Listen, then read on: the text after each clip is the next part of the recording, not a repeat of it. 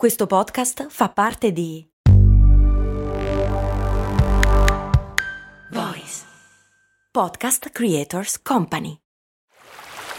Vi ricordate quando con Il mondo suona così vi ho portati a Cuba, Zanzibar e Giamaica? No?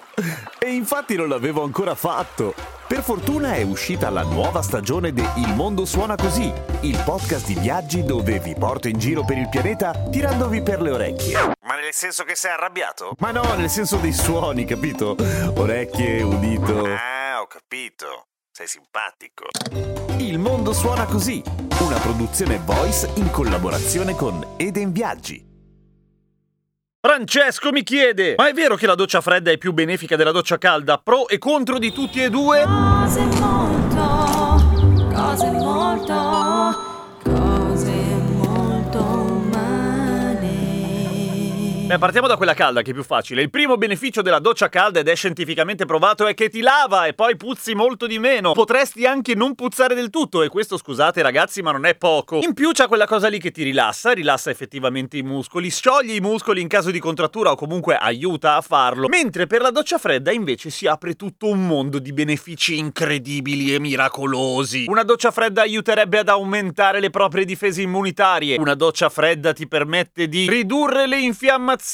Una doccia fredda sicuramente ti fa risparmiare sul gas, perché effettivamente non devi scaldare l'acqua. Ma eh, su tutte le questioni benefiche della doccia fredda, a parte quest'ultima che è abbastanza incontrovertibile, ci sono molte teorie come al solito, ma non ci sono studi. Perché? Perché non gliene frega abbastanza a nessuno, nel senso a nessuno gliene frega abbastanza dei benefici della doccia fredda per intavolare una vera e propria ricerca scientifica. In più, la doccia fredda ha un difetto. Si nota, per cui l'effetto placebo non lo puoi testare, cioè non puoi fare una doccia fredda che non sai che è fredda, cioè eh, ci siamo capiti? Sai Vabbè, comunque, chi fa la doccia fredda sostiene di ammalarsi di meno, è vero. E ci sono delle prove invece dell'aumento delle difese immunitarie proprio per un banale conteggio di globuli bianchi nelle persone abituate a nuotare nell'acqua gelida d'inverno, ma le nuotate nell'acqua gelida d'inverno, oltre a essere una roba completamente fuori di testa per quanto mi riguarda, essendo molto molto freddoloso, durano molto di più di una doccia, per cui ok, in quel caso ci sono dei benefici. Una doccia basta, nel senso che una doccia tendenzialmente dura abbastanza poco, per cui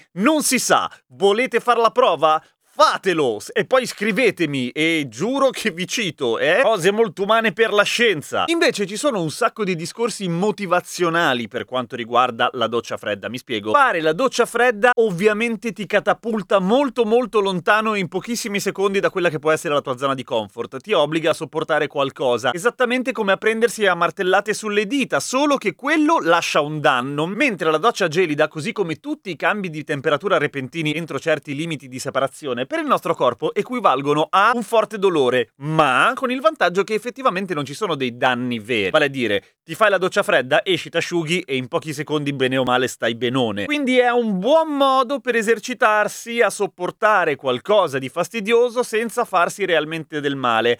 E chi se ne frega? Giusto! E chi se ne frega, direi anch'io. E invece ci sono molte persone che sostengono che questa roba aiuti. Non l'ho mai fatto, non ho mai provato e non credo di averne molta voglia, a dir la verità, ma molti sostengono che se tu ti abitui a fare la doccia per 30 giorni fredda, fredda per 30 giorni, perché sennò dura tanto. Ogni giorno per 30 giorni la doccia fredda, cazzo, quella roba ti aiuta a metterti in un mindset che poi spacchi tutto. Perché ti abitui a sopportare una roba fastidiosa, perché ti aiuta soprattutto a mantenerti fedele a te stesso. Nel senso, tu ti giuri che fai questa roba qua che non serve a una minchia e che ti dà pure fastidio, e la fai, porca miseria. E posso immaginare che in un certo senso questo alla fin fine giochi un ruolo abbastanza importante nella fiducia che puoi avere in te stesso. Magari può sembrare una minchiata, però devo dire che effettivamente un pochino mi convince. Non abbastanza da farlo, ovviamente. Anche perché mi fido discretamente di me. Discretamente. Però insomma, ecco, se volete provare, fate anche quello. E in più, al massimo ci guadagnate dei benefici fisici difficili da dimostrare, ma che sicuramente proverete. Bam! Seguitemi su Radio Kesten. A domani, con cose molto umane.